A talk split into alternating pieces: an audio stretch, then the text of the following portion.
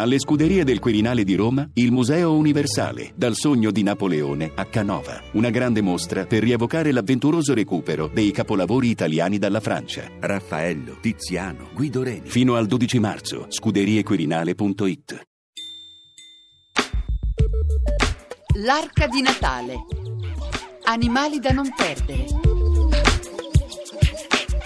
La cernia bruna, Epinepulus marginatus, è un grosso pesce marrone a chiazze gialle.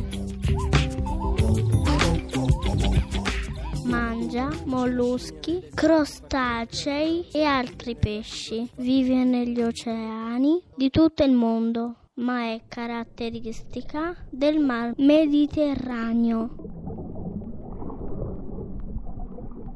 Questo maestoso pesce, simbolo del mar Mediterraneo, può superare anche i 60 kg di peso e vivere oltre 60 anni. Vive su fondali pieni di grotte e fessure, dove attende le sue prede, nascosta in affratti profondi. Le cattura grazie alla sua enorme bocca, armata di centinaia di denti aguzzi, che usa come un aspiratore.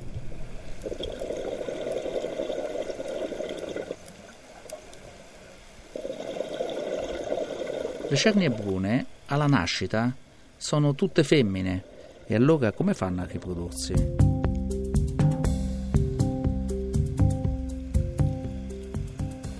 È facile. Al giro di boa degli otto anni si trasformano tutte in maschi. Così ogni coppia è fatta da una femmina giovane che poi diventerà maschio e da un maschio un po' più grande che da giovane è stato femmina.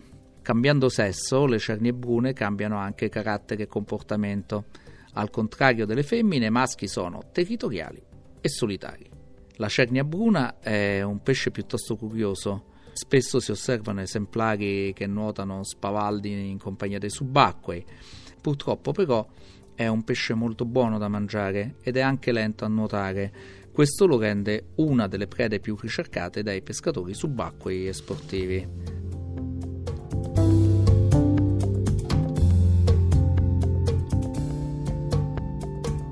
Ma quanto rischia la cernia bruna? Livello di rischio 2. In pericolo. La pesca indiscriminata, la distruzione degli habitat l'inquinamento delle aree costiere hanno diminuito di molto la popolazione mediterranea. Oggi la cernia bruna è inclusa fra le specie a rischio. Nonostante questo è ancora un pesce simbolo di molte aree marine protette come quella della Sinaria che ospita esemplari molto grandi che superano addirittura i 50 kg e dove spesso e volentieri si prestano alle classiche foto spettacolari in compagnia di sub e turisti.